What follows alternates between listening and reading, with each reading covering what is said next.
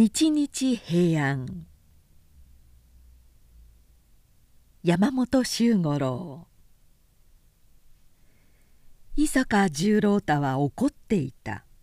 まだ憤懣の収まらない感情を抱いて歩いていたのでその男の姿も目に入らなかったし呼ぶ声もすぐには聞こえなかった。三度目に呼ばれて初めて気がつき立ち止まって振り返った。道のすぐ脇の平らな草原の中にその男は座っていた。松林と竹やぶに挟まれた狭い草原で晩春の日がいっぱいに当たっている。浪人者と見えるその男は座って着物の襟を大きく広げて青白く痩せたひすばったような胸と腹を出していた。酒焼きもひげも伸び放題だし赤じみた着物や袴は継ぎはぎだらけでちょっと本当とは思えないくらいおはうちからした格好である。年は28か9であろう。顔は青黒く頬はげっそり落ちくぼんでいるし顎は尖って骨が突き出ているように見えた「呼んだのはあなたですか?」「そうです」とその男はうなずいた「ちょっとお願いがあったものですから」十郎太はそっちへ戻った。相手の男は左の手で腹をなでながら右手に持っている抜き身の脇差しをひらひらさせた。もちろん切腹をしようとしているのだということは明らかである。けれども十郎太は気がつかなかった。彼の頭はまだ怒りのためにいっぱいで他人のことに関心を持つ余地などなかったのである「用は何ですか?」へんとその男はまた脇差しをひけらかしそれからちょっとこびた目で十郎太を見た「まことに申しかねるが返しをお持ちなら少々お分けくださるまいか」十郎太は黙って懐から返しを出した。相手はそれを受け取ると礼を言いながら素早くその紙で抜き身の七三のあたりを巻いた。十郎太はそれでもう用はないと思ったのだろうそのまま道の方へ去ろうとしたそこで男は慌てた様子で後ろからまた呼び止めた「そのまことになんですがそのまだ何か用ですか?」はあ実はその。と男は言った「ご覧の通り私は切腹をしようと思うのですが」「そうですか」と十郎太が言った「そうなんです」と男が言った「それであれです。実に恐縮なんですが」解釈をしてくれとでも言うんですか。そうです。つまりその男はうなずいた。もし願えたら解釈をお頼みしたいんですが。いいでしょう。十郎太は戻ってきた。その男は十郎太を見た。十郎太は刀を鞘ごと取り下げを外してたすきにかけた。それから静かに刀を抜き鞘を草の上に置いて身構えをした。その男は明らかに狼狽し泣きそうな顔になった「あなたは本当に解釈するつもりなんですか?」本当とは？と十郎太が聞いた「だってそう頼んだんでしょう」それは頼んだことは頼みました」と男が言った「けれどもだからといってそうあなたのようにそう安直に何されるというのはちょっと私の方としてもどうかと思いますね。どうかとはどう思うんです。どうと言ってその。と男は口ごもった。それは多少その不人情だと思うんですが。ああそうですか。十郎太はうなずいた。それなら私はごめん被って行きましょう。私は急ぎの旅なんで実はそれどころではないんだ。そして刀に拭いをかけて鞘を拾って収めたすきを外して下げをにつけたその男はその様子を不安そうに眺めながらもっと不安そうに聞いた「するとあなたは行ってしまうわけですか。十郎太は黙って刀を腰に刺した「私を置いてですか?」と男は言った「切腹しようとしている私を置いてその理由を聞こうともせずに行ってしまうんですか?」では一体どうしろと言うんです。十郎太は少し感触を起こしかけた。ここに至って男は度胸を決めたらしかった。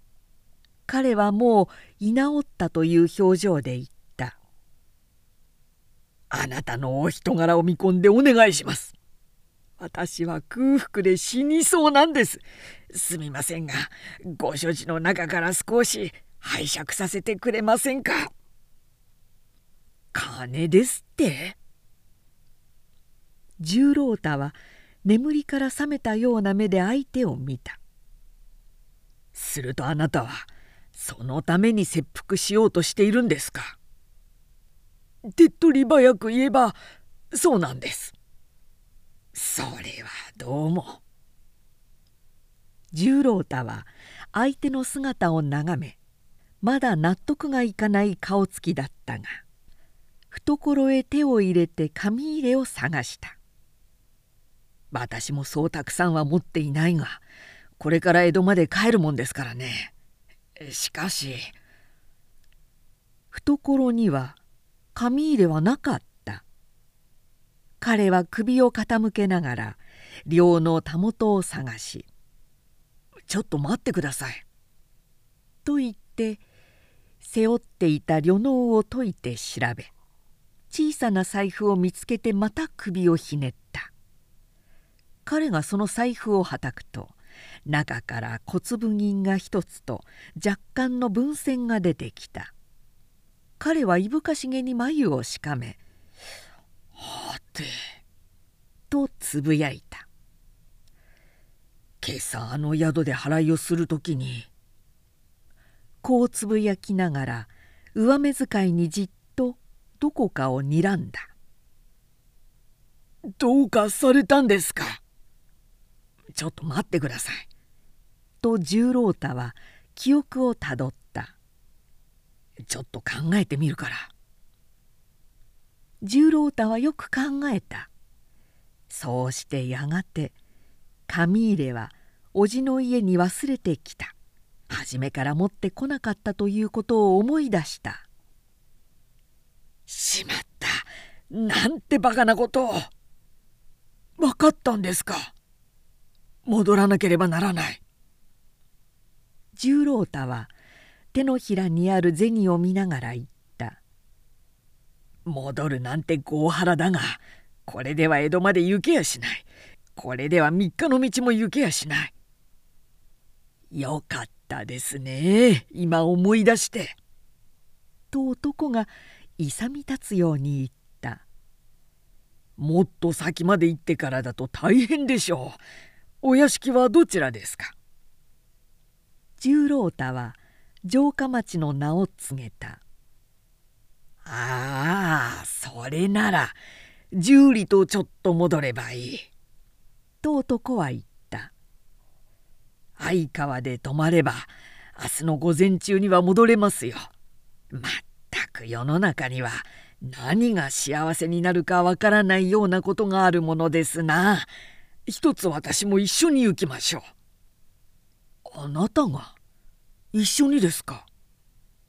乗りかかった船ですよ。と男は襟をかき寄せ脇差しを鞘へ収めた。不思議な縁でこうしてお知り合いになってあなたがそんな立場に立っているのを黙って見過ごすほど私は不人情な人間じゃありませんからね。それはやがてわかりますよ。ええ。しかしともかく。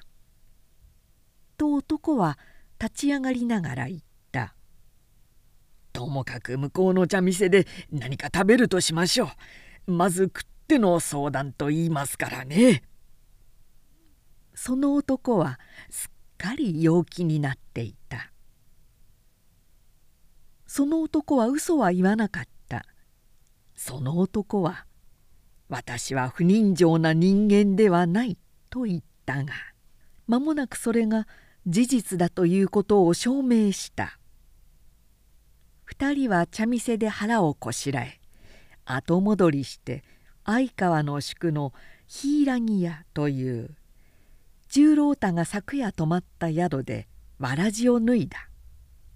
二人はお互いに生命を告げ合い風呂の後で酒を飲んだ。その男の名は姿平野というのであった。十郎太は二度聞き直して「姿平野」と口の中で言ってみた上「名前も名字見たようですね」と言った。姿平野は北陸の浪人で十郎太より3つ年長の29歳であった。姿平野は聞き上手でしかも座持ちがうまいと言われる種類の人に属していた十郎太は感情が気になるので初めのうちは酒の数に注意していたが話が進むにつれてその話の性質上やがて気分が高揚し自分から景気よく飲み出した「よくわかります」「うん。私にはよくわかるなそれは」姿平野はしんみり相づちを打つのであった。しかも久方さんは何にもなさらない。挑然として彼らのするままにしているというわけですね。いやあなたにはわからない。十郎太は首を振った。元来が私は政治などというものに興味はないんです。所詮政治と悪徳とはついて回るしそうでない例はないようですからね。しかしそれにしても国元の状態はひどい。まるでもうめちゃくちゃなんだ。わかりますよ。私もご領内を通ってきましたからね。と姿平野が言った。あんなに百姓や町人の窮迫している土地も珍しい。あれこそ可憐中級というやつでしょうが。至る所遠さの声で充満しているという感じでしたからね。もっと悪いのは彼らがその声を無視することです。家中にだって批判の声が起こってる。若い人間の中には真剣に思い詰めているものも少なくないんだ。しかし彼らはそういう声を全く無視して私利私欲のために平然と政治を乱っているそれでもなお久方さんは上代家老として何もなさろうとしないんですね。日々時事みな平安なりそういうだけなんだ。と十郎太は唇をゆがめた。彼らの悪徳はお前がすでに知りお前の仲間が知り心ある者が知っている。もはや隠れることはできないし腫れ物はすでに産んでいる間もなく自分から破れるだろうおじはこういうだけさ世の中は晴天ばかりということはないものだ。五風十は太平の兆し。そうのぼせずに落ち着いておれとね。それもわかるが私にはあなたの怒る気持ちもわかるな。我々は日々平安などと言ってはいられない。ものには限度ということがある。十郎太は目をギラギラさせた。彼らがそんなにも無知老烈でその悪徳非道にとどめがないとすればこれを抑える方は一つしかないでしょう私はそう決心した。私の決心に賛成する者が9人。それぞれが持ち場を分担して事を決行しようとしたのです。それが事前に露見したわけですか。いや彼らにではなく叔父に感づかれたんです。もっとも詳しいことは知らないでしょう。何か不穏なことを計画しているという点だけ感づいてそれで急に江戸へ帰れということになったんだと思う。十郎太は怒りと嘲笑とでムカつくような顔をしそれから投げやりな調子で言った「そっちがそう出るなら結構私は立って千鳥の婿になんかなりたかないですからね。江戸へ帰ってみんなぶちまけてもちろん殿に直訴しますよ。そうしてこの世にはまだ正義というものがあるんだということを彼らに思い知らせてやるつもりです。姿平野は考え深そうにうなずいた。風呂へ入った時姿平野は十郎太のカミソリを借りて酒焼きとひげを剃ったから今彼の顔はさっぱりと清潔に見える。もう酒もずいぶん飲んで相当に酔っているはずなのだがその顔は赤くならずむしろ平静に冴えてゆくようであった。彼は十郎太の話をよく吟味するかのようにしきりと思いふけりながら鼻毛を抜いた。右手の親指と触手の先端で巧みに鼻毛をつまみくいと引っ張って抜くのであるが抜いた途端に彼は大きなくしゃみをした「失礼しました」と姿平野は言ったこれがものを考える時の私の癖でしてね。えどうも失礼。それから抜いた鼻毛を眺めながら続けた。これは私の杞憂かもしれませんがまあ多分杞憂だろうと思うんですがそういうことだとするとあなたがこのまま江戸へ帰られるのは私としてはどうかと思いますね。どうかとはどう思うんです。どうと言ってその。と姿平野は口ごもった。そんな状態だとすると久方さんが苦境に立つことになりはしませんか？あなたが江戸へ帰って殿に直訴してもしそれが成功するとすれば城代家老としての久方さんの責任も追及されるでしょう。それよりも私はその前に乾物どもが錯謀して罪を久方さんになすりつけるようなうんメロンこれは杞憂だと思うんですが乾物どもとしてはそのくらいの謀略はやりかねない。私はそのことを心配しますね。するとどうしろと言うんですか？私が言わなければならないでしょうか？姿平野は十郎太の顔を見た同時に姿平野は頭の中で考えていた「俺はこの機会をものにしてやるぞ」彼は行き詰まっていた。こんな放浪の苦しみはもうたくさんである。わずか一食の銭を得るために切腹の真似をしなければならないところまで来てはどん詰まりだ。ここはぜひともこの単純そうな男を城下へ連れ戻して人騒動を起こして手柄を立てさせついでに俺も仕官するという手だ。仮に仕官ができなくとも相当な礼金はくれるだろう。俺は絶対にこの鶴は離さないぞ」と考えるのであった。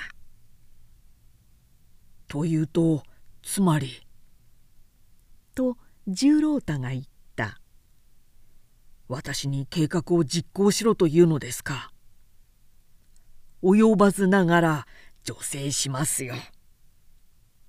十郎太はうなった。うなって杯をぐっとあおってそうかもしれないと思った。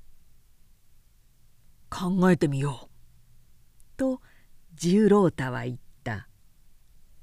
言われてみれば叔父の立場は危ない日々平安などと言って足元の崩れるのも知らずにいるんだからそれに千鳥だって考えてみればかわいそうださっきも言われたようだがその千鳥というのはどういう人ですか？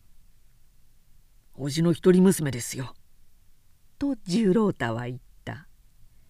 私は婿養子になるはずで3年前にこっちへ呼ばれてきたんです。ご城代の婿養子。つまらないことを言いました。と十郎太は首を振った。もう切り上げるとしましょうか。枕を並べて寝ると姿平野はたちまち眠り込んでしまった食べたいほど食べ飲みたいだけ飲み温かいヤグに入ったのだから無理もない。横になるとすぐいびきをかいて熟睡した。十郎太はしばらく寝つけなかった。姿の言うようには決心がつかないのである。一度燃え上がった火を消されたばかりなのでその火がすぐには燃えつかないというような感じであった「あの黒糖源太夢」と彼はつぶやく。中島弥五郎に前林久之進。乾物ども。そうして彼ら乾物どもの風貌を思い出してみる。黒糖源太夫は52歳の自責画廊。中島弥五郎は45歳で留守居役定石前林久之進は50歳で国元用人。これらが反省を読する中心人物で中んづく黒糖と中島とがその主会であった。無論十郎太は彼らを知っているしその風貌もありありと目に浮かぶが同時に「日々平安」などというのんびりした叔父の顔が見え自分を江戸へ追い払ったことなども頭に引っかかってどうにも闘志が湧いてこないのであった。とにかく戻ってからのことだ。と十郎太はつぶやいた。嫌なら紙入れだけ取って江戸へ帰ればいい。戻ってみた上で腹を決めよう。姿平野はいい心持ちそうに眠っていた。あくる日の午後10時ごろ2人は城下町へ向かって宿を立った。十郎太は江戸へ追放されたも同様だから夜にならなければ町へは入れない。相川の宿から城下までは五里足らずで早く宿を立つわけにはいかなかったのである。心配した勘定の方は払えたけれども後にはわずかしか残らなかった。それで握り飯を作ってもらい宿を出るとすぐ裏道へ曲がった。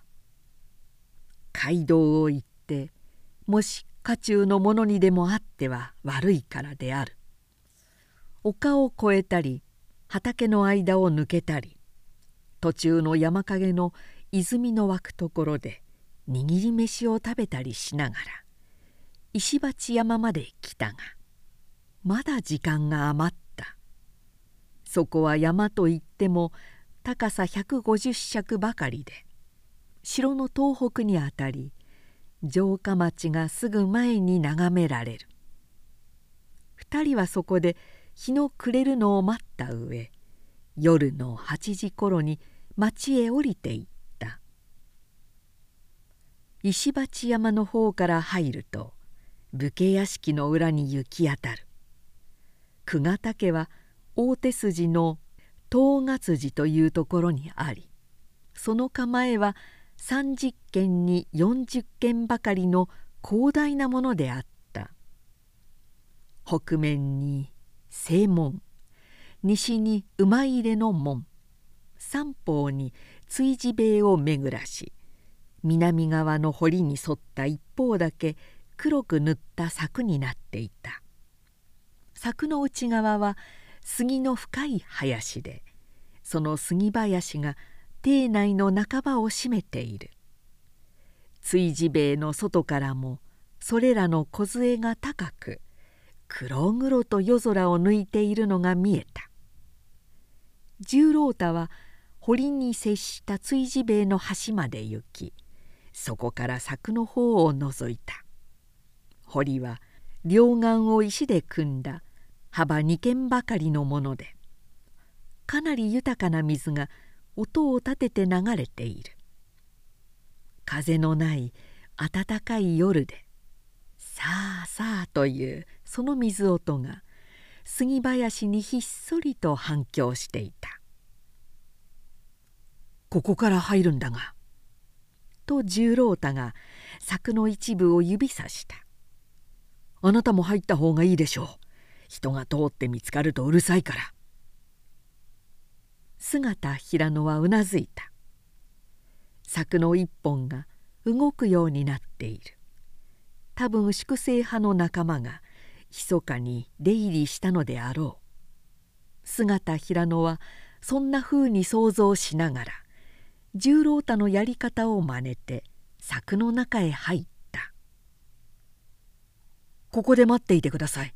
一応様子を見てきます」十郎太はそうささやいて杉林の中の踏みつけ道を向こうへ去った。姿平野は待っていた。辺りは真っ暗で湿った空気は重たく杉の匂いがした「俺は逃さないぞ」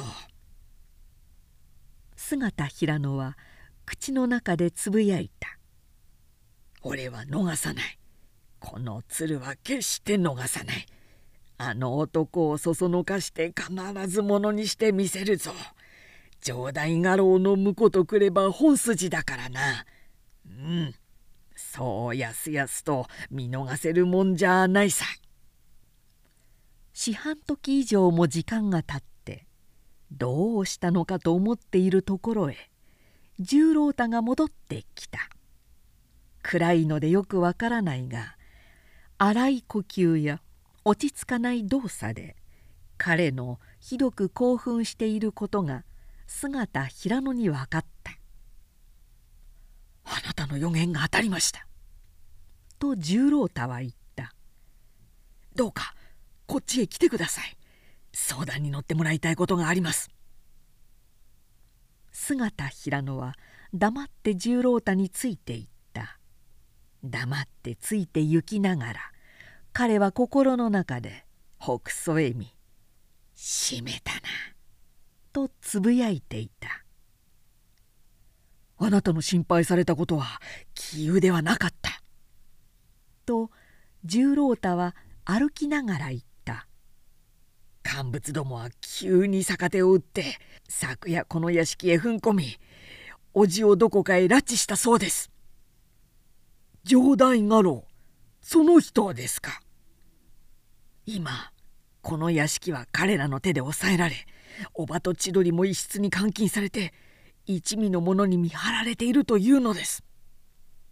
多分それはと姿平野が言った伊坂さんが江戸へ帰られたのを誤解したんでしょうな。自分たちの悪事を江戸へ報告に行ったというふうに。こっちです。静かにしてください。杉林を出た左側に大きな建物があった。その向こうに馬屋があると見え馬たちの鼻を鳴らす声や地面をかく蹄の音が聞こえた。十郎太はこちらの大きな建物の中へ姿平野を連れ込んだ。それはまぐさ小屋であった。中へ入って引き戸を閉めると甘酸っぱい干し草の匂いでむせそうになった「恋そう」と十郎太がささやいた「どこにいる?」返事はなかったが干し草の山の陰から袖で提灯を隠しながら一人の娘が出てきた。十八ばかりの小柄な体つきで目鼻立ちのちまちまとしたいかにも賢そうな顔をしている。十郎太は彼女を「千鳥の次女小磯です」と言って姿平野に引き合わせた。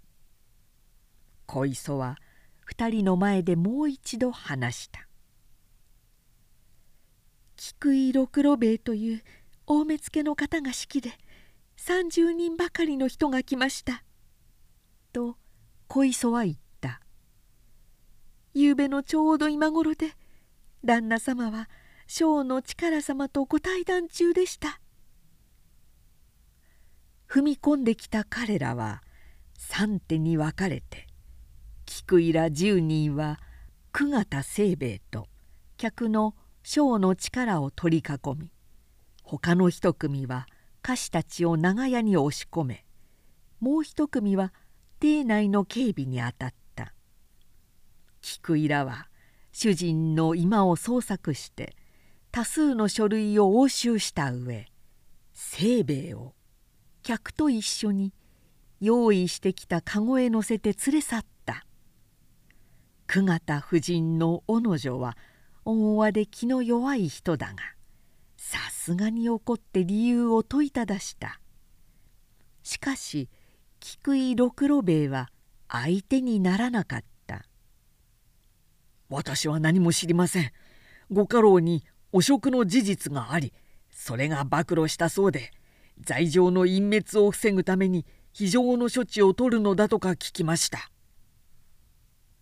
こう言って小野女と千鳥をも各自の居間に監禁し一人ずつ監視者を置いた。召使いたち全部にも厳重に禁足を申し渡して立ち去った。今正門のところに2人邸内に5人。見張りの者がいるということである。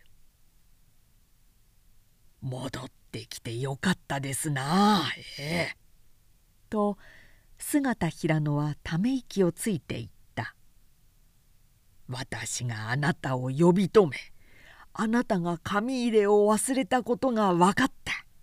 そのためにこういうその気球存亡の場合に間に合うことができた。いや全く世の中には何が幸せになるかわからないようなことがあるものです。夜半を過ぎたであろう。小磯の運んできた握り飯を食べ茶を飲みながら2人は対策を練っていた。事態は急を要する。黒東ら一味の謀略が完成する前に事を挽回しなければならない。十郎太は焦った。けれども姿平野は落ち着いていた。彼らは久方清兵衛を拉致し居宅から書類を押収していった。これは何が目的であるかと姿平野は考えた。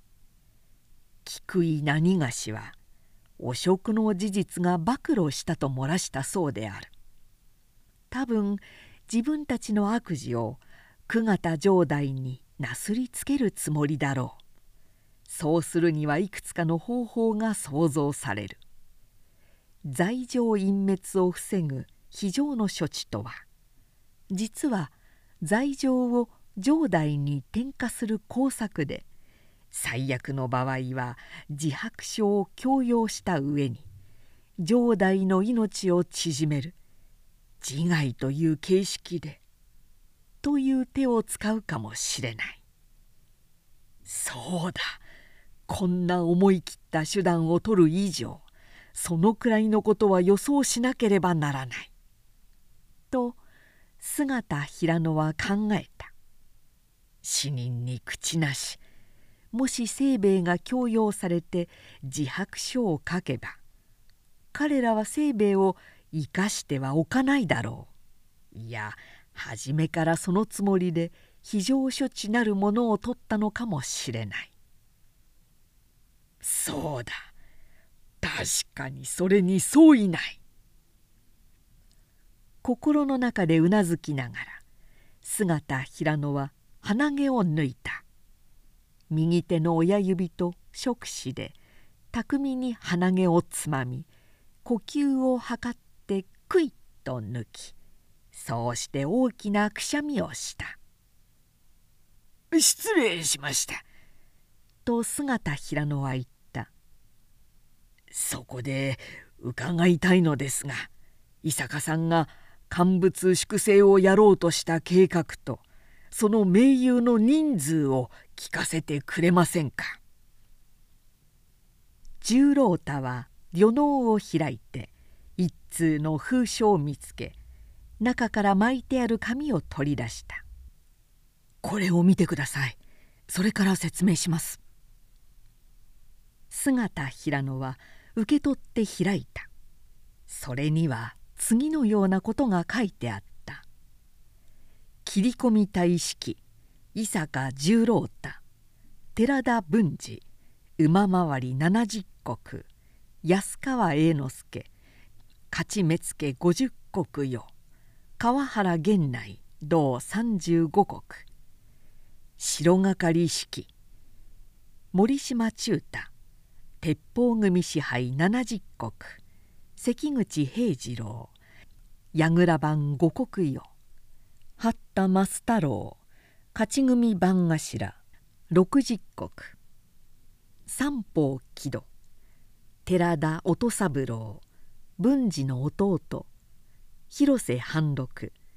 鉄砲組番頭。五国余り。島口存平。勝頭。五十五国よこの連盟には欠板が押されてあり関心中殺の主意が書いてあった「切り込み隊は各分担の乾物を切る」と十郎太は説明した。木戸というのは城下町三方の口を押さえ城係は大手西絡めての三門を固める。こういう手はずで各組とも30人から50人の部下が集まる予定でした。なるほど。と姿平野が言ったなかなかこれは行き届いたものですな。ええ。そして彼はまたじっと考え始めた。久方城代は自白書を書くだろうか。日々平安などというのんきな人だから鷹をくくって書くかもしれない」と姿平野は考えた。しかしすぐには書くまい。いくらのんき孤児にしても2日や3日は粘るだろう。子供ではないのだからそれを書けばどうなるかぐらいの想像はつくはずだ。これは彼らが自白書を強要するとしての話だがと姿平野は考え続けた。この連盟者のうちからとやがて姿平野が言った。腕達者で最も頼みになる人間を5人選んでください。腕が立つといえばまず切り込み隊の三指揮者ですね。寺田安川川原。それから関口平次郎と寺田文治の弟の音三郎でしょうか。その人たちがあなたと共に事を図った盟友だということは彼らに知られていると思いますか？そんなことは絶対にないでしょう。計画を感づいたのは叔父だけですから。なるほど。と姿平野は言った。では一つ夜明け前にその5人をここへ呼んできてもらいますかな。5人をここへですか？姿平野はうなずいて「気球存亡の場合です」と言った。十郎太はすぐに決意した。危険ではあるがことは切迫している。それが必要ならそうしなければなるまい。こう思って身支度をした。姿平野は慎重にやるように念を押してなお矢立てと漁師を求めた。十郎太は旅能の中からそれらを取り出して渡し黒い目出し頭巾をかぶって出て行った。さてこれで位置は決まった。と後に残った姿平野は一人でつぶやいた「俺は真面目にならなければいけない」自分を英雄ぶったり傑出した人物だなどと思ってもいけない。俺は単に腹の減ってる浪人者だった。そうではないか。切腹の真似までして一食の銭にありつこうとしていた人間だ。決して英雄でもなければ大人物でもない。わかるか？そうして片手で尖った顎をなでた。今は軍師の位置についたのだ。これはもう確かなことだ。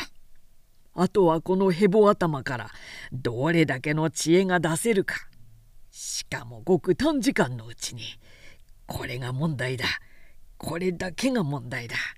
一つ考えてみよう。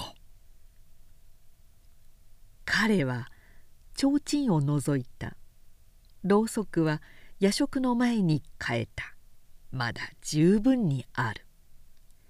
彼は干し草の束をいい具合に直し矢立から筆を抜いて漁師をそこへ広げた。するとその時不意に引き戸が開き明るい提灯の光が差し込んだ「そこにいるのは誰だ?」こう言って提灯を掲げて一人の侍が入ってきた。おそらく黒糖一味の見張り役であろう。邸内に5人いると言ったがその一人に違いない。姿平野はびっくりした風で素早く自分の提灯を倒して消した「あはい私は」と彼はどもっ私は馬屋係の小物でございます。こんな時刻に何をしているのだ。はいそれが今マグサを。何？はっきり言ってみろ。侍はこっちへ近寄ってきた。今自分マグサをどうするんだ？貴様うろんなやつだぞ姿平野はおどおどと立った。侍は「こっちへ来い」と叫んだ。姿平野はますます恐縮し身を縮めてそっちへ行った。侍は提灯を上げて免停を調べようとした。その時姿平野の右手が伸び侍の尾中目と目の中間をはしとついた。侍はのけざまによろめき提灯を手から飛ばした。姿平野は飛びかかってもう一度尾中をたたき足絡みをかけて押し倒すとともに襟を取って締め落とした。かなりな手際に見えたがもちろん姿平野がそれほど強いのではなく巧みに不意をつきそれが成功したものであろう。相手を締め落とした時姿平野は体中に冷たい油汗をかいていた。約2時間の後マグサ小屋の外に人の足音がした。姿平野が引き戸の隙間から覗くと暗がりの中にこっちを伺っている黒い人影が見えた。伊坂十郎太らしい。姿平野はそっと引き戸を開けて名を読んだ「ああ無事でしたか」と十郎太が寄ってきた。中が真っ暗だもので何かあったのかと思いました。ありましたよ。しかしそっちの守備はみんな来ました。十郎太は後ろへ振り返って手を振った。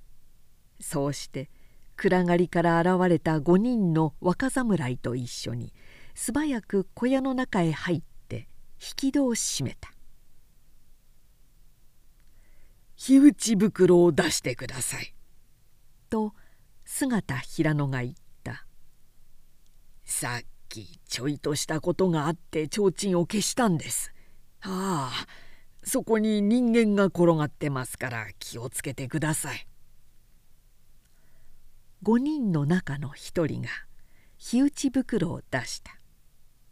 姿平野は出来事を語りながら提灯をつけそれで片隅を照らして見せた。後ろ手に縛られ猿ぐつわをかまされて2人の侍が転がっていた。手を縛ってあるのは彼ら自身の刀の下げを出し口に詰め込んだのは干し草であった。二人ともすでに息を吹き返し恐怖の目をいっぱいに見張ってこちらを見上げていた「二人もですか」と十郎太が言った「別々にですよ」と姿平野が答えた。第一号はそっちの痩せた方でこっちのは半時ばかり遅れてきたんです。きっと第一号が見回りに出たまま戻らないので探しに来たんでしょうな。するとまた来るかもしれないな。そうありたいもんです。と姿平野が言った。久方夫人と令状についているのが2人。ここに2人とすると門を監視している2人のほかに邸内にもう1人いるはずですからね。こいつが探しに来てくれればずっと手間が省けるわけです。みんな抑えるつもりですか？それが第一着手です。しかしそちらの方々に紹介していただきましょうか。十郎太は彼を5人に引き合わせた。寺田文治とその弟の音三郎はよく似ていた。兄よりも音三郎の方が背も高く筋骨もたくましいようだがむっとした顔立ちや霧工場な言葉つきなどはそっくりであった。川原源内はやや肥えた小柄な若者で目や口元に愛想のいい微笑をたたえているがその微笑はむしろ短気で手の早い性分を表しているように見えた。安川栄之助は色が黒く目が大きく毛深い太刀と見えて口の周りから顎から両の方まで怖いザラザラしたひげが生えていた。彼は毎朝きちんとカミソリを当てるが日が暮れる自分にはもうそんなふうに伸びるのだそうで夜になって人と会う時などは夕方もう一度剃らなければならないということであった。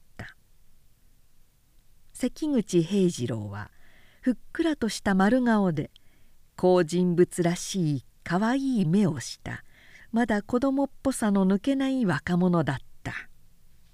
こいつら切っちまったらどうです？紹介が済むのを待ちかねたように川原源内が微笑したまま二人の捕虜を指さしながら言った「いや待ってください」姿平野は首を振ったその二人には何の罪もないし自分でしていることの意味も知ってはいないまたその二人に限らず今度のことではできる限り殺生沙汰は避けることにしましょう。切るのは三子会だけということですか？いやその三人もです。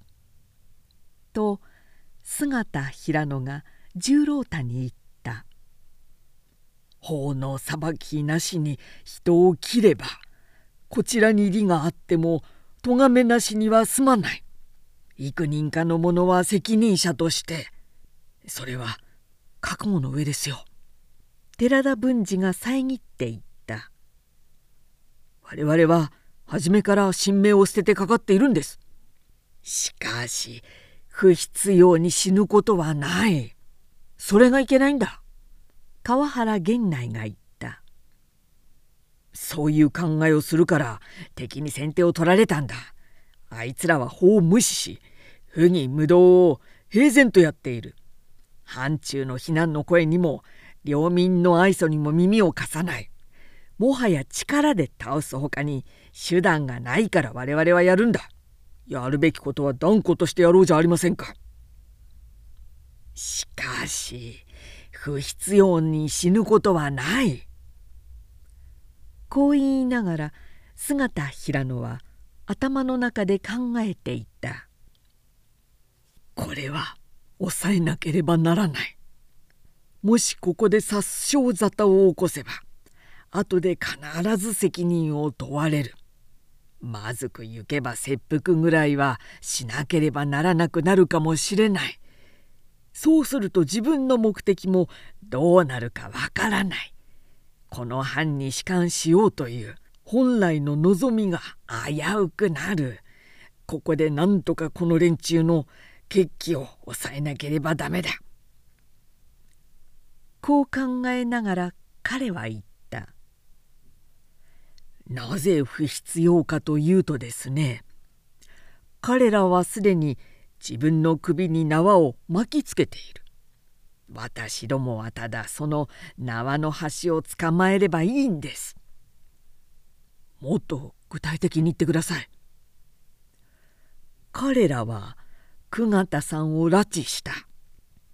と姿平野は言ったおそらく罪を久方さんに転嫁するつもりでしょう。処刑も伊坂さんから聞かれたと思うが乾物どもは押収していった書類を悪用し久方さんを脅迫して罪状の告白書を書かせるのだと思う。そこで私どもが久方さんを奪い返せばそれだけで彼らの罪は暴露するわけです。奪い返せますか？難しいな。安川栄之助がゴリゴリと顎のひげをさすった。これが久方さんを取られない前ならいいが何しろ久方さんという人質を握られてるからな。いやまあ聞いてください。こうなんです。姿平野は自分の計画を語った。敵は伊坂十郎太が江戸へ行ったものと信じているそこで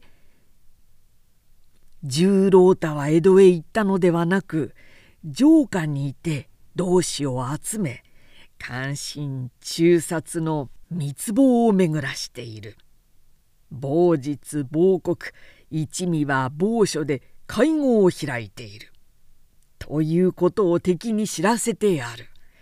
敵は必ずその某所へ押し寄せるだろう。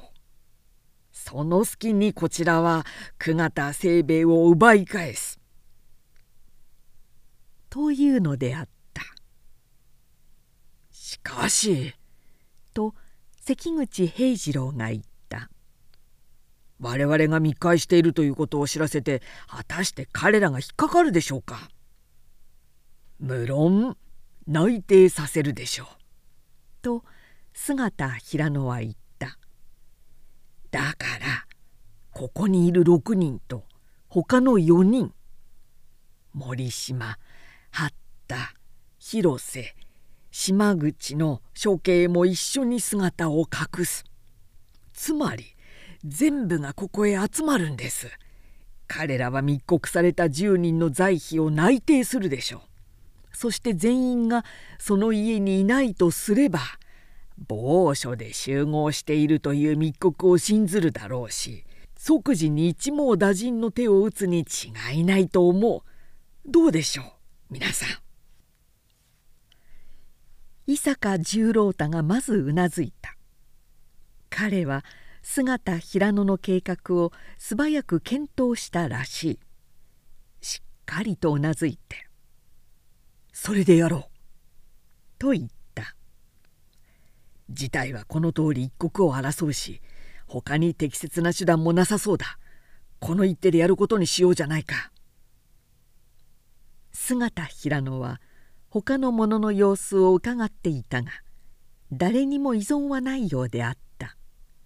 そこで彼はみんなに座るように頼み自分の計画を書き留めた領紙を開いてこれからの行動を詳しく説明した上その担当者を決めた。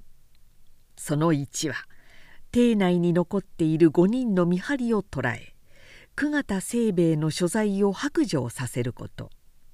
その2は森島中太広瀬半六八田増太郎島口存平らを呼び集めること。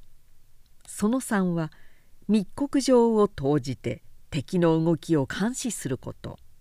などで第一は即座に7人全部が協力してやり次に手分けをして第2第3をやる。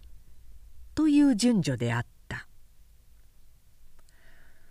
この相談がほぼ終わった時小屋の外にひたひたと乱れた足音がし「伊坂様」という女の声が聞こえた。姿平野が提灯を隠しみんな総立ちになった。十郎太はつぶてのように飛んで行き引き戸を開けて外を見た。二人の女がすぐそこまで走ってきていい。その後ろから幾人かの侍たちが追い詰めてくるのが見えた。夜明けが近いと見え空がぼかしたようにほの白くなりそうして小雨が降っていた。そのごくほのかな薄明かりで走ってくる女の一人が小磯もう一人が千鳥であるのを十郎太は認めた「寺田来てくれ」と彼は叫んだ「キャツラだ」そして外へ飛び出した。飛び出す時刀を抜くのが見えたので姿平野も寺田文治に続いて出ようとしそこへ駆け込んできた2人の女性と危なくぶつかりそうになった「この人たちを頼みます。出ないでください」彼は残った4人にそう怒鳴って寺田文治の後を追った。追ってきたのは3人で姿平野がそこへ行った時にはすでに一人は倒され他の二人も十郎太と文治の前に動けなくなっていた「大丈夫ですか?」姿平野ははせつけながら聞いた「きりはしないでしょうな」「大丈夫です」と十郎太が答えた「声を立てるなよ」寺田文治は刀を突きつけたまま相手に言った「黙ってマグサ小屋まで歩け。騒ぐと切るぞ。十郎太は二人から刀を奪い落ちている提灯を拾おうとした。他の見張り人に見つかっては悪いと思ったのだろう。姿平野は倒れている一人を引き起こそうとしながら「そんなものはいいでしょう」「残っているのは二人だけだからすぐにやってしまおうじゃありませんか」十郎太はうなずいた。姿平野は倒れている男を引き起こして肩に担いだ。さして大きな体ではなかったが気絶しているのでひどく重い。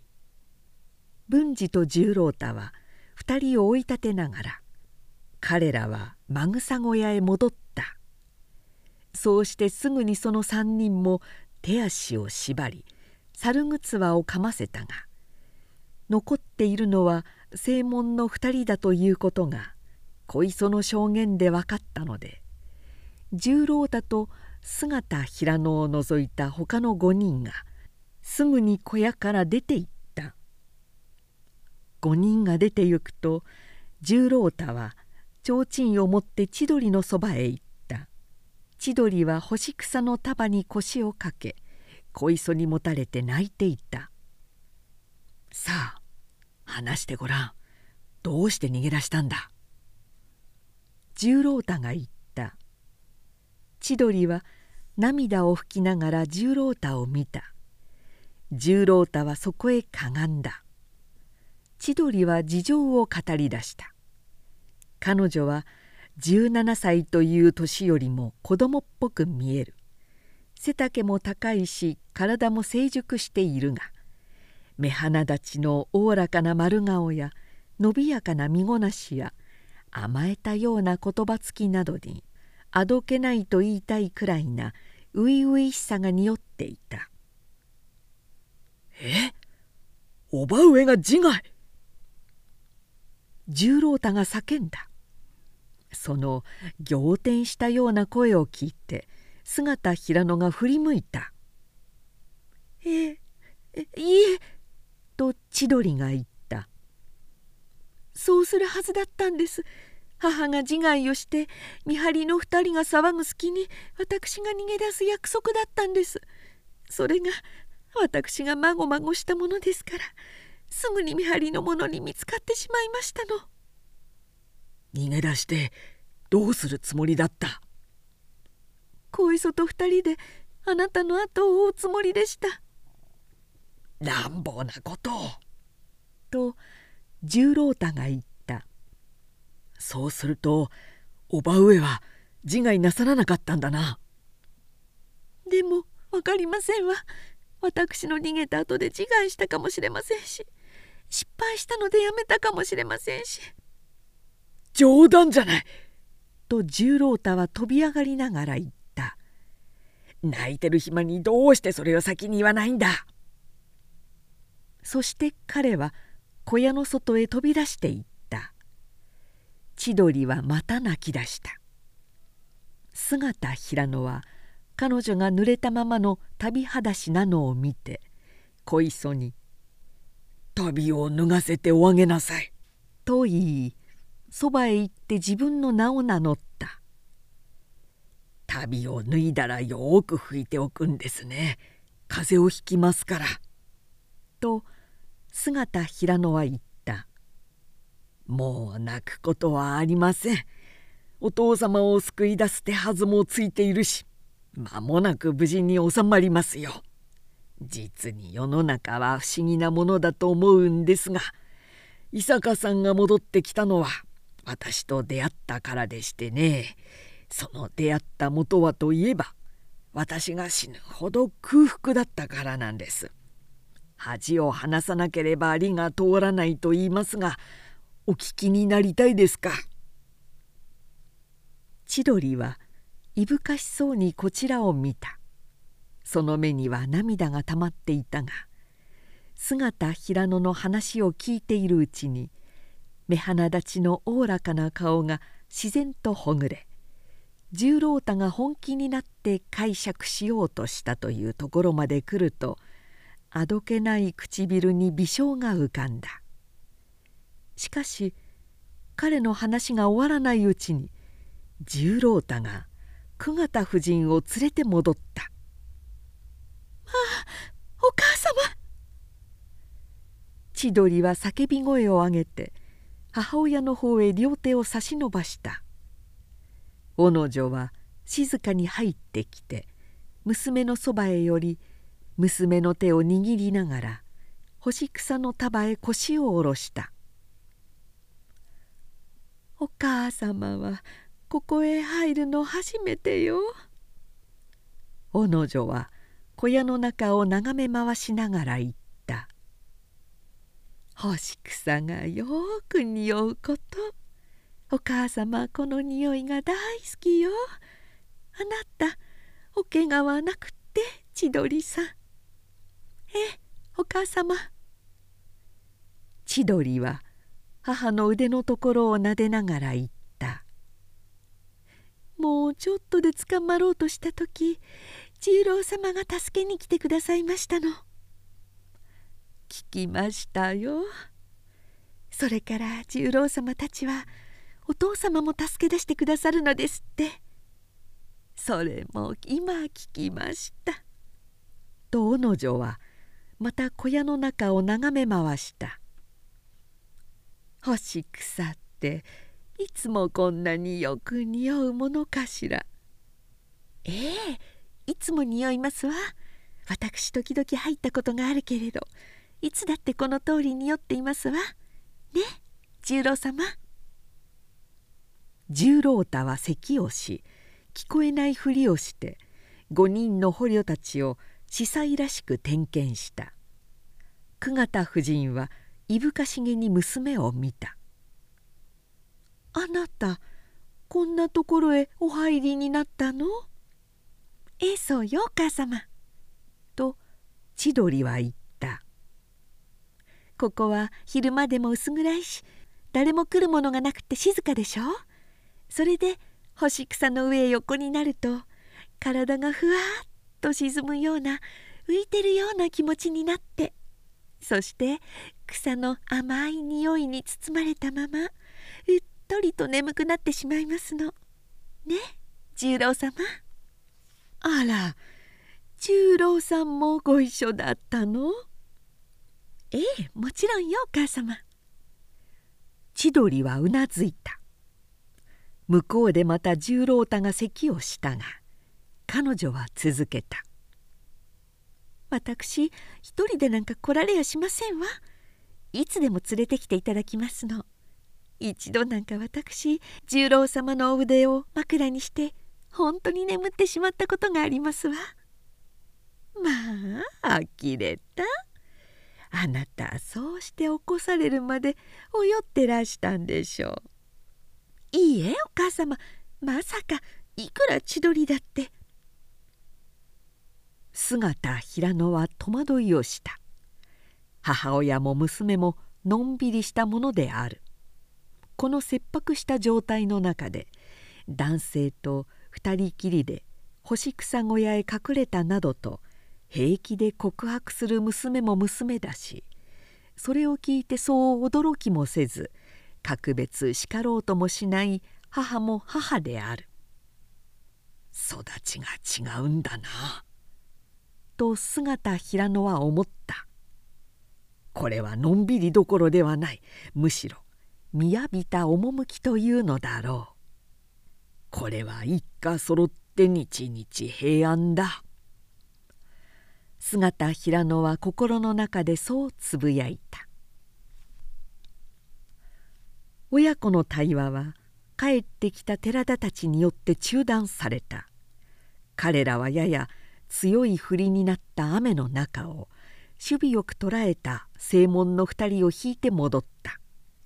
用心のため後へ安川栄之助を残したそうであるがこれで邸内にいた敵の見張りは全部抑えたわけで。7人のうち1人は前林家の小物他の6人は皆黒糖源太夫の歌手であった。姿平野は密告書を書くために両手を広げながら「みんなの集まる家庭の場所はどこにするか?」と聞いた。あまり遠くても近くてもいけない。城下町からほぼ一里くらいの距離でなるべくなら寺がいい。こういう条件で十郎太と寺田文治が相談し大里村の光明寺がよかろうということになった。光明寺なら約一里と十郎太が言った。昨日私たちの通ってきた石鉢山の向こうです。姿平野は書き始めた。十郎太は押し込められている歌手たちを解放しに行き小磯はやはり禁足されている。小物や召使いたちに知らせて朝食の支度をさせるために出て行った。寺田たち4人は捕虜を一人ずつ攻めて久方清兵衛の所在を自白させようとした。だが彼らは全く知らない模様であった。自分たちは五条代が連れ去られた時後に残されたので知っている道理がないというのである。短気な川原源内は気味悪く微笑しながら「貴様ら正直に言わないとこのマグサ小屋と一緒に焼き殺してしまうぞ」などと脅したがついに聞き出すことはできなかった。侍長屋から十郎太が戻ってきた。彼は頭から雨がっぱをかぶっていた。菓子のものを借りたのだろう。雨は今この小屋の高い板屋根にやかましい音を立てるほど降り出ししかも地雨のようであった。雫の垂れるカッパを脱いで十郎太がこっちへ来ると寺田文治が久方氏の所在の知れないことを告げた「こいつら後へ残されたので本当に知らないらしいんだ。十郎太はひどく失望した。それが一番肝心な点である。叔父を救い出すことが第一の目的なのでその所在がわからないとなるとこっちは行動できなくなる。十郎太は濡れたわらじで地面を踏みつけながら腹立たしそうに姿平野へ振り返ったするとどうしますか姿さん。ちょっと待ってください。姿平野は吐息をついた。一つ考えてみましょう。十郎太は叔母の方へ行った。どうやら作戦はすべて姿平野に任せたというふうである。彼は叔母のそばへ行って姿平野のことを話そうとした。小野女はすでに娘から聞いていたらしい「知っていますよ」と言ってそっと笑った。それから彼女は自害すると言ったのではなく自害の真似をすると言ったのだそうで。だがいざとなったら自分で恥ずかしいような照れくさいような気持ちになりどうにもそんな真似はできなかったと言っていかにも照れたように赤くなりながら笑った。その時姿平野がくしゃみをした。思案しながらまた鼻毛を抜いたのだろう。素晴らしく大きなくしゃみなのでみんなびっくりして彼の方へ振り向いた失礼しました」と姿平野は言った。するとまたくしゃみが出た「どうも失礼」と彼はみんなに黙礼し十郎太に言った「とにかくこうしましょう伊坂さん」十郎太は彼のそばへ戻った。他の4人も集まった。姿平野は言った。他に応急の手段もなさそうだから。まず密書を投じて彼らの動きを見るのです彼らがもし3日以上へ人数を出すとすれば同時に久方さんを脱会されないような方法も取ると思うどうもそれは確かとは言えないようですが。と十郎太が口ごもった「他に手はないですか?」問題は時間ですからね。こう言ってそれから突然「おお!」と姿平野は声を上げた彼は本能的に鼻の穴へ指を持っていったが鼻毛を抜くのはやめその手を拳にして自分の額をたたいた「なんというとんまだろう!」と彼は言ったこの俺は何というトンマのヘボ頭だろう自分で自分を忘れているとは呆れ果てたものだ。何かあるんですか？この私ですよ。と姿平野は言った。私自身がミッションになるんです。みんな怪げな顔をした。こうです。と彼は続けた。私はご覧の通りおは打ちからした姿です。この私が黒糖亭へ行って密告するんです。宿賃がないので寺の縁下に寝たと言ってもいいでしょう。そこで密会しているあなた方の密談を聞いた。耳に挟んだ名前はこれこれ。どうです？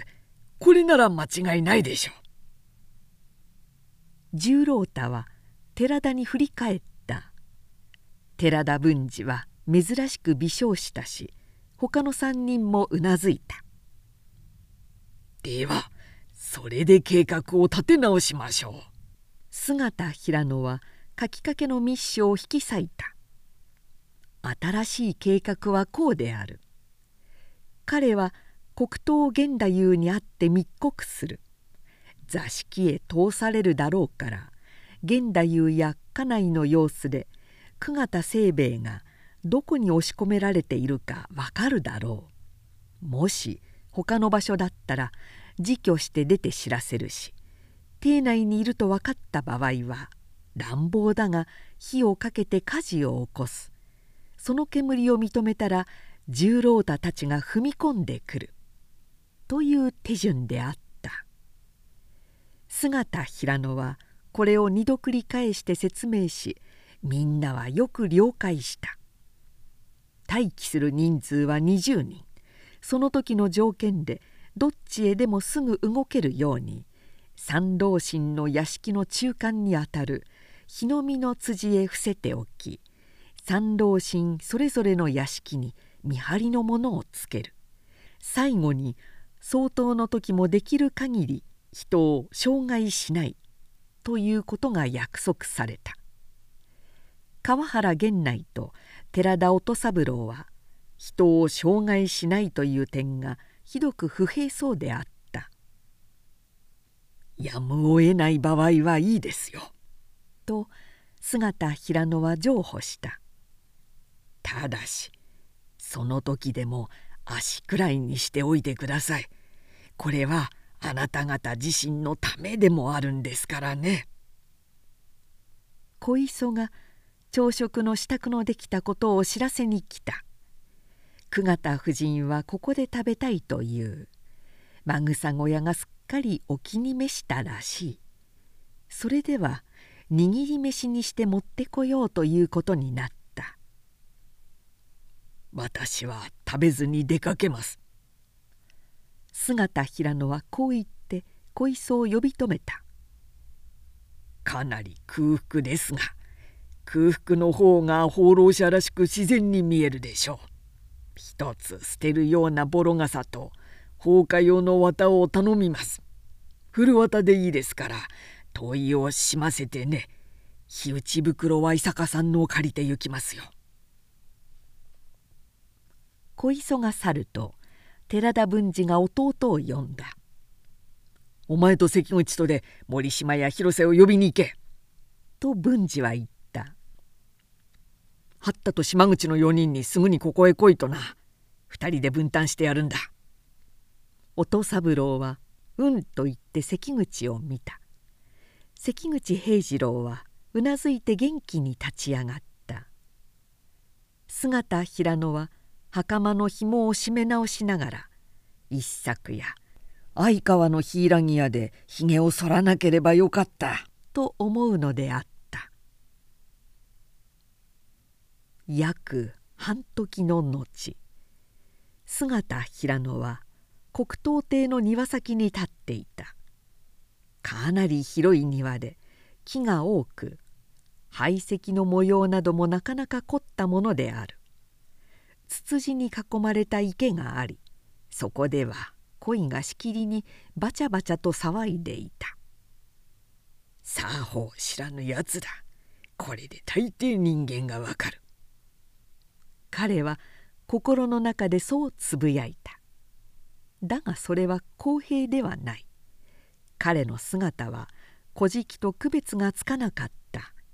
島目もわからないほど古びて杉だらけの赤じみた着衣破れたボロ傘すねまで羽の上がったわらじ履きの泥足。これでは庭へ回れというのが当然かもしれない。それは姿平野も認めるがしかもやはり承服できない。たとえ小敷のように落敗していても侍は侍である。ご主人の大事についてというものを庭先へ回すというのは無礼である。これだけでも黒糖というやつが品性劣等だということを証明している。と姿平野は口の中で言った「これはよほどうまく持ちかけないと座敷へは通さないかもしれないぞ。廊下へ白髪頭の老人が現れた。少しばかり腰が曲がっている。着物も粗末だし袴はしわくちゃであった。一目で家父だということがわかる認定でまさしくその通りだった。そこで姿平野は本気に腹を立てた。私はご主人に会いたいと申し上げた。と彼は尖った声で言った「ご主人のお命に関わる大事だからわざわざ参ったのでご主人に会えないのなら帰ります」何？こっちはどうでもいいことなんだ。彼は雨の中へ出て行こうとした。家父は慌てて呼び止めた一命に関わるというのを聞き捨てにはできないだろう。しばらく。と言って曲がり気味の腰をもどかしそうに奥へ去った。姿平野は唾を吐いた。それからふと自分が本当に腹を立てているのに気がついた。真実黒糖源太夫のために来てやったような錯覚にとらわれたらしい。姿平野は「なんと」とつぶやいて苦笑した。小物がすすぎの道具を持ってきた。家父が現れて「奥へ通れ」という。姿平野は足を洗い袴の裾の羽を払い肩から旅能を取り刀を出して右手に持ちながら広縁へ上がった。案内されたのは6畳ばかりの暗い部屋であった。そこで形式だけの茶菓が出た。薄くてぬるい茶にカビの生えたような打ち物である。姿平野は茶を一口すすっただけであとは手を出さなかった。彼は両手を膝に重ね心を静めて脇玄関から庭広縁からその部屋へ来るまでの建物の配置を頭の中に書き留めた。四半時ほども経ってから若侍が現れて「こちらへ」と言った。姿平野はちょっと考えたが旅能の脇へ刀を置いて立った。中廊下を少し行き一度左へ曲がって八畳の明るい座敷へ通された。そこはさっきの庭とは反対側に面しているらしい。開けてある障子の向こうに石灯籠などを配した内庭を隔てて土蔵が3頭並んでいる。多分武庫だろうと思ってぼんやり見ていると真ん中の土蔵から中年の侍が出てきた。その侍は手かごのようなものを持っていたが出てくるとそれを下に置いて土蔵の観音開きを重そうに閉めそれから今置いた手かご用のものを持って雨の中を飛ぶように去っていった。彼がぼんやりとそんな景色を眺めているところへ黒糖源太夫が出てきた。年は43歳肥えてはいるが引き締まった精悍な体つきだし眉の太い目の大きい厚い唇をきつく結んだ顔つきも精悍に見えた。源太夫は座ると同時に返しを出しカッと喉を鳴らして唾を吐いた。その時6時を知らせる時計の音が聞こえた。源太夫は話を信じた。その顔の表情の変わったことで話を信じたことが明瞭に分かった「伊坂と言いましたか」源太夫は膝の上の手をぎゅっと握った「そんなはずはないのだが名前は何と言いました」名は言わなかったようです。何しろ縁の下で聞いてたものですから。と姿平野は言った。後から来た一人が江戸へ行かれるのではなかったのかと聞いていましたがこれは寺田という男のようでした。他に聞かれた名がありますか？うろ覚えですが。そうです。広瀬、えー、島口、えー、それからと姿平野は首をひねった「安田。あいや安川でしたかな、えー、寺田というのは2人いたようです。それと関口とか八田などという名も聞こえました。記憶違いがあるかもしれません。呼び合う声で数えたのは15人でした。源太夫の片方の膝が上下に動き出したするとと源太夫が言ったつまり伊坂が江戸へ行くと見せて光明寺へとどまりそこへ同志の者を呼び集めたということですね。私の申し上げた声明にお心当たりがありますか？ある。全部ではないが34心当たりがある。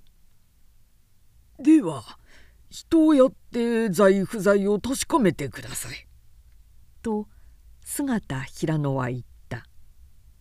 私は彼らが手分けをしてこなた様をはじめ中島前林のお三方を中殺すると聞いたのですから現在その連中が家にいなければ事実だということがお分かりになるでしょう。源太夫は鈴を鳴らしながら聞いた。彼らは日時を申していたか昨夜半の話で明後日と言っていましたが今日の夜にはさらに人数を集めるように聞きました若侍が廊下へ来てかしこまった源太夫は漁師とすずり箱を持ってくるように命じそれが来ると姿平野に聞きながら9人まで名を書き「この者たちの在費を至急に確かめさせろ」と言って若侍に渡した「甚だ観願の至りですが」と姿平野が言った。昨日から食事をしておりませんのでまことに申しかねるが朝食の地層に預かりたいのですが。源太夫はこちらを見てうなずき今支度をさせるからと立っていった。間もなく若侍が戻ってきてまた元の六畳へ彼を連れ戻した。そうして食前を出されたが麦ばかりのようなどす黒い飯に冷えた味噌汁と漬物だけでその汁にも千切り大根のかけたのが3つしか入っていなかった姿平野はまた腹を立てた「食い残しじゃないか!」と彼はつぶやいた「なんという無礼なケチくさい家だろう!」だが空腹には勝てない腹を立てながら食べ終わったがこの間に家の中がざわざわし始めた。表廊下をしきりに行き来する足音や人を呼び立てる声などが聞こえた「もう俺のことなんぞほったらかしか。そうだろうな」と姿平野は独り言を言った「それならこっちは一つ」彼はしばらく物音を聞き定めてから立ち上がってそっと中廊下へ出た。久方城代がここに監禁されているかどうか。いるとすればどの辺の座敷か。中廊下の左右を眺めた。人の来る様子はない。彼はさっきの八丈間の方へ歩いていった。そちらが奥でずっと座敷が続いているらしい。だが内庭の見えるところまで来ると不意に右手の襖が開いて中年の侍が顔を出した「誰だ?」とその侍はこっちを見てそれから仰天したように怒鳴った「貴様何者だ?」手洗いに参りたいのだが。何？手洗いだと？相手は出てきてつかみかかりそうな勢いで叫んだ「貴様どこから入ってきた？こんなところで何してる？これ渡辺渡辺いないか?」その侍のわめき声で向こうから若侍が飛んできそれが渡辺というのだろう。彼のことを説明した。中年の侍は納得したがむやみに歩き回っては困ると言い。若侍に手洗い場へ案内しろと命じた。ひどく物々しいですな。姿平野はこう言いながら若侍の表情を盗み見た。何か奥に秘密でもあるようじゃありませんか。今客が来たのです。若侍は答えた。ご老職がお二人何かご内談があるようですから。あこちらです。姿平野が手洗いから戻るまでその若侍は待っていて彼を元の六畳へ連れ戻した。食前はそのまま置いてあり茶を持ってくる様子もない。確かにあの奥の方に何かある。彼はこう思っ無論それが直ちに久方の存在を示すものではないかもしれない。そうだと考えるのは早がてんだろうがあの中年の侍の仰天したような素振りから察すると確かに何かあると見ていいように思えた。来客の二老職とは中島弥五郎と前林久之進に違いない。そして現太夫が2人を呼んだのは寺田たち9人の者が不在であること。したがって大里村の光明寺に徒党が集合しているという密告が信じられたことを証明するであろう。彼らは打ってを出すに相違ない。姿平野は少し焦り出した。彼らが光明寺へ打っての人数を出したらすぐにこっちの行動を始めなければならない。それには是非とも久方氏の所在を探知する必要があった。あの三老職の話が聞ければいいんだが。と彼はつぶやいた。3人の階段の席へ出られれば何か糸口がつかめるだろうが。彼はその他に手段はないと思った。そこで「まだ言い残したことがあるから」と言って取り次ぎを頼もうと決心した時折よく一人の若侍が入ってきた。これはあの渡辺という男よりずっと若く不愛想な膨れ面で大きな手かごを持っていた「お済みになりましたか?」と若侍は言った「よろしければ片付けます」食前を下げに来たのである。済んだというと手かごをそこへ置き食器をその中へ入れた上膳を持って出て行った。姿平野は取り次ぎを頼もうとはしなかった。彼は目を半眼にし少し口を開けて壁の一部をじっと見守っていた「俺は盲人だ」と彼はつぶやいた。あの中年の侍が土蔵から出てきた時気がついていいはずだ。そうではないか。あの手かごが食器を運ぶためのものだということはたった今分かったのだからな。姿平野は手をすり合わせた。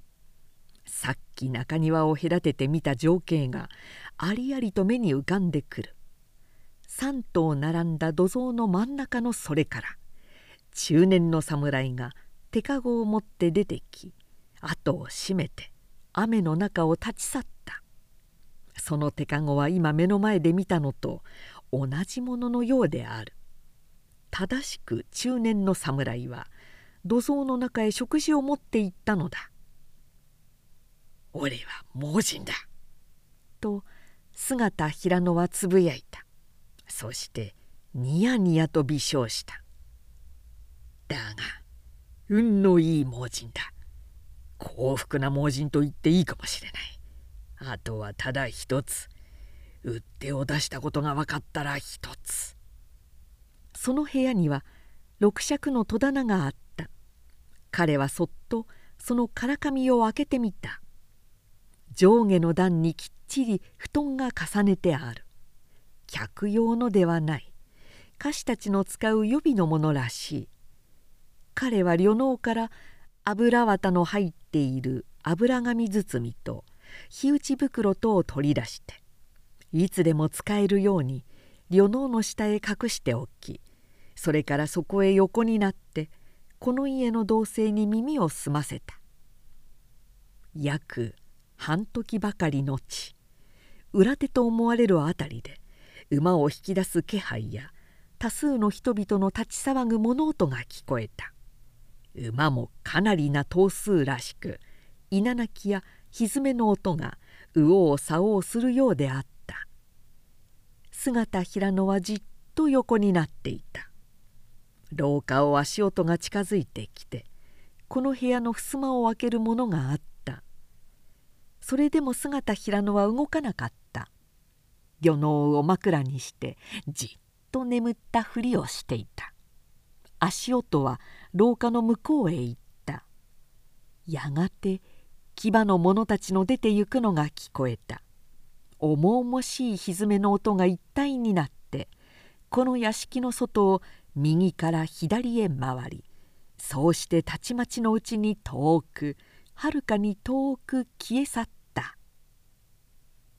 姿平野は起き上がり包みを開けて油綿を出した。彼は用心深くやった。火打ち石は戸棚の中で打ち油綿をよくほぐして両端に火をつけた。火はなかなか燃えつかなかったが油紙へつけてやると燃えついた。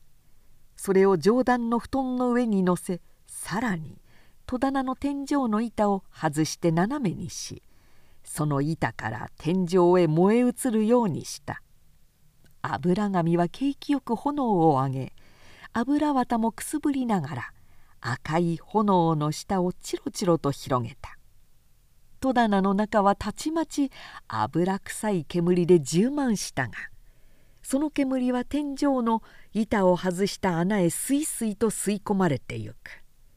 姿平野はその火が板に移って天井へ燃え尽くのを待っていた。だが突然襖が開いて「おお!」と叫ぶ声がした。さっき寝ているのを見に来たからそっちの方は安心していたので襖の開くまで人の来たことに気がつかなかったのであるどうしたんです？その煙は！姿平野はからかみを締めながら振り返った。部屋の中にも思ったより多く煙が漏れていた。その煙越しに渡辺という若侍の立っているのが見えた。何です？火事ですか？こう叫びながら若侍が入ってこようとした。姿平野はそこにある刀を取り引き抜いて相手の前へ突きつけた「声を立てるな」と彼は言った「こっちへ入ってその襖を閉めろ。騒ぐと切るぞ」若侍は支柱のように飛びのき「火事だ!」と絶叫しながら廊下を走っていった。姿平野は煙にむせながら刀の下げを外してたすきにし袴の桃立ちを絞った。戸棚の中では天井板のパチパチと焼けはぜる音がしからかみの隙間からは濃密な煙があふれ出てきた。彼は火打ち袋と旅能を持ってコンコンとせきながら廊下へ出た。廊下の左手から3人ばかり血相の変わった侍たちが走ってきた。姿平野は右へ奥座敷の方へ走り中庭へ飛び出した。3人は追ってこなかった「火事だ!」とか「水だ水だ!」という叫び声が聞こえる。もちろん火を消す方が大事だろう。姿平野が石灯籠のところで振り返ると屋根とひさしの間から灰色の煙が噴き出して雨の中へとたなびき流れるのが見えた。これならわかるだろう彼は煙を眺めながらつぶやいた。雨が邪魔だがこのくらい煙が上がれば外から見えるに違いない。廊下は人の駆け回る足音やわめき叫ぶ声でもみ返している。姿平野は土蔵の方へ振り返った。すると霊の真ん中にある土蔵の前に中年の侍がいて観音開きを開けようとしているのが見えた。姿平野は「おっ!」と言って走り出した。疑う余地はない。彼らは大事出退と見てその中にいる人物をよそへ移すかまたはその場で片付けるつもりだろう。姿平野は走りながら旅能と日よけ袋を投げ出し「待て！その蔵に手をつけるな!」と叫んだ。姿平野は走りながら旅能と火打ち袋を投げ出し「待てその蔵に手をつけるな!」と叫んだ。相手はこっちへ振り向いた。そしてさっと飛びのいて刀を抜いた。姿平野は踊りかかった。抜いたまま持っていた刀を上段に振り上げ走っていった勢いで真っ向から切りつけた。相手は大きく脇へかわした。姿平野は無論相手を切るつもりはない。伊坂十郎太たちが討ち入ってくるまでその土蔵を守っていればいい。相手にかわされた彼は三軒余り駆け抜け追い打ちに備えて刀を横に払いながら振り返った。ところが振り返った途端に足が滑り前のめりに激しく転んだ。羽を着ようとして目を上げると意外に早く相手の殺到してくる姿が見えた。相手は大喝したらしい。声は聞こえなかったが口と両目をいっぱいに開け充血した顔に歯をむき出しそして刀を打ち下ろしながら踏み込んでくる。その姿全体がこちらの目にはほとんど10倍の大きさに見え思わず目をつむりながら夢中で地面の上をまりのように転げた。その時寺田音三郎がはせつけた。寺田と他に2人勝ち組の若侍とで3人はつぶてのように走ってき怒号しながら相手を取り囲んだ「切ってはいけない!」姿平野は立ち上がりながら叫んだ「切ってはいけません。久方さんはその土蔵の中にいます。もうこっちのもんですから」彼は泥まみれで口の中にまで泥が入ったのでそれを吐き出しながら向こうを見た。家の中の障子が乱暴に開け放されて伊坂十郎太と他に3人ばかり。抜刀を持って廊下へ出てくるのが見えた。完全な成功だ。と姿平野は心の中でつぶやいた。俺の作戦は完璧だったぞ。まさしく姿平野の作戦は成功した。光明寺へ売手を出したために。黒糖亭の人数がごく少なかったのとその少ない人数が火事を消すのに夢中で伊佐からの侵入に気づかなかったのとで勝敗は瞬時に決定したようなものであった。火事は部屋2つと屋根の一部を焼いただけで消された。参道職は一室に監禁し久方清兵衛は土蔵の中から救い出された。光明寺へ行った売っ手に対しては武者押しという触れ出しで鉄砲組槍組勝ち組の人数をすぐに差し向け彼ら34機の引き返してくるところを石鉢山の切り通しで捕らえた。この式には寺田兄弟と島口存平森島忠太らの4人が当たった。この武者押しの手配も姿平野の検索であったが彼の仕事はそれで完了したと言ってもよかった。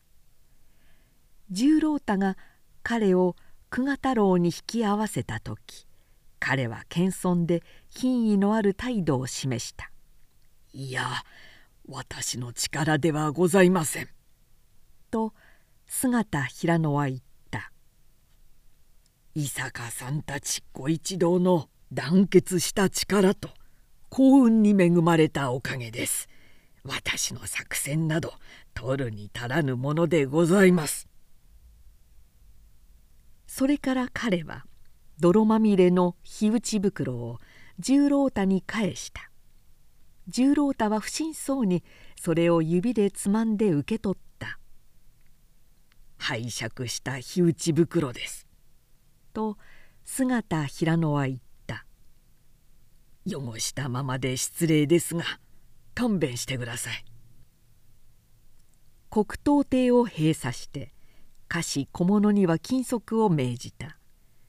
中島前林らの居宅にもそれぞれ手配をし参道職は城中へ護送した。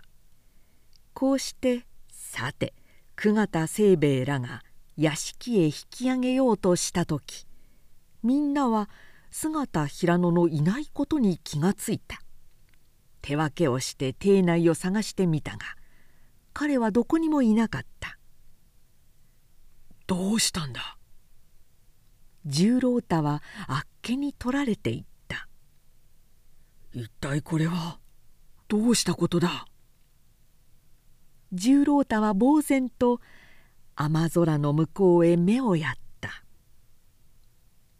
姿平野は脱走したのであった。彼は雨の中をしょんぼりと歩いていた。江戸へ行く道とは反対の方向へ向かって彼は黒糖亭の庭で一度捨てたあの破れ傘を差していた。片方の手には泥まみれで空っぽの旅能を下げ足にはやはり黒糖亭で突っかけてきたちびた古下駄を履いていた。彼は疲れている上にひどく空腹でおまけに眠かった。これは虚栄心だかもしれない。歩きながら彼はつぶやく。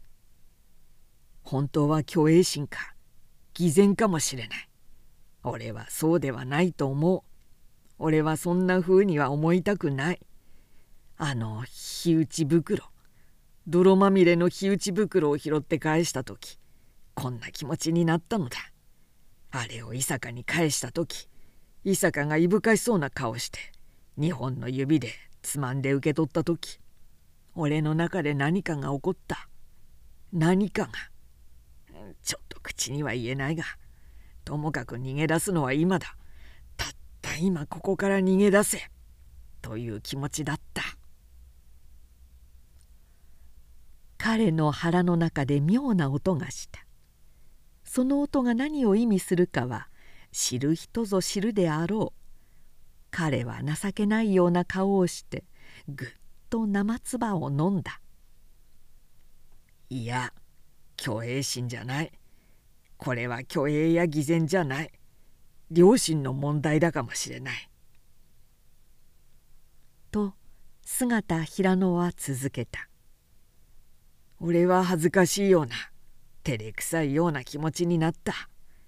そこが不思議なんだがいや俺には不思議でも何でもない。このヘボ頭から絞り出した作戦があんなに見事に成功したということは恥ずかしい。作戦を立て自分が行動している間は良かった。心身とも爽快に緊張していたが作戦が完全に成功し一つの齟齬もなく全てが完了した時。そうだ。俺は錯漠と恥ずかしくなりいたたまれなくなった。どうしてそこにいられるか。ことが完了した以上俺は余計な人間じゃないか。あとはそうだ。はっきり言おう。あとは俺の功績が計算される番だ。俺はそれを願っていなかったろうか。俺は初めからそれを願ってた。俺は初めにこの鶴は離さないぞと思った。俺はその鶴をものにして仕官するつもりだった。万事が完了した時それがはっきりと浮き上がってきたんだ。となれば俺の両親としてそこにいられる道理がない。これは侍の両親の問題だ。疲れ切って空腹で死ぬほど眠いにもかかわらず姿平野は高邁な感情に包まれていた。精神もすがすがしく爽やかであった。もっとも腹の中のことは別である。腹の中ではもうずっと前から全く違う声が彼を非難していた「クークークークーこの虚栄心の強い偽善者め!」とその声は言うのであった。貴様空腹のあまり切腹の真似までしたじゃないか。何が侍の両親だ。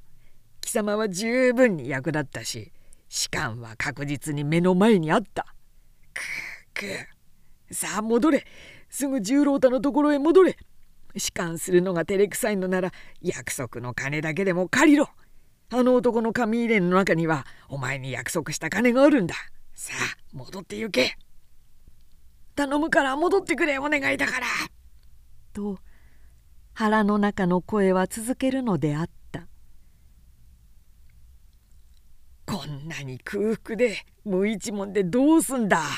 俺は嫌だぞ。こんなに腹ペコで何がこうまいだ。俺は嫌だ。嫌だ嫌だ嫌だ。やいこの何か食わせろ。やい何か食わせろ。姿平野は唇を曲げて立ち止まった。頬がかゆいので手でこすると乾いた泥がポロポロと落ちた。彼は自分の体を眺め回し半ば乾いた泥まみれの古びて継ぎはぎだらけの着物や袴を見やはり泥だらけの素足に履いた古下駄を見た。腹の中でまた鳴る音がした。それは馬蹄の音のようであった。姿平野はドキリとした。彼の名を呼ぶ声が聞こえるのである。腹の中の鳴る音から馬蹄の音が分離し彼の名を呼ぶ声がきりと聞こえたからだ。彼はドキリとしながら振り返った。伊坂十郎太が馬を飛ばしてきた。傘もカッパも着ず鞭を上げて懸命に飛ばしてきた。馬蹄の上げる雨水のしぶきがその時ほど爽快にまた頼もしく見えたこと。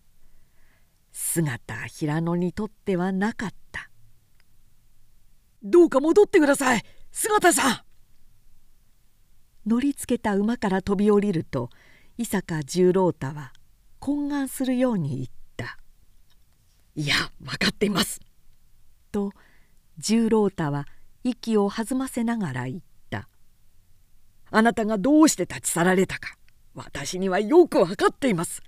しかしそれはいけません。あなたのお気持ちはあっぱれだがそれでは私どもが困るのです。あなた方がお困りになる。おじに怒鳴られたのです。と十郎太が言った。今度のことであなたに藩の内紛を知られてしまった。藩の内紛を知られたからにはこのまま姿さんをよそへやるわけにはいかない。ぜひ戻って任官されるか。客分としてとどまってもらわなければならない。すぐ手分けをして追いつけと言われたのです。姿平野は心の中で我知らず叫んだ「ありがたい。これで堂々と帰れるぞ」だが彼はできるだけ渋い顔をしてうなずいた「なるほどそれはおっしゃる通りかもしれませんな。戻ってくれますか？やむを得ません」と姿平野は言った「ご飯の平安のためですから戻りましょう」そしてつい知らずお辞儀をし十郎太を見てもう我慢しきれずに笑いながら言った「どうもありがとう」。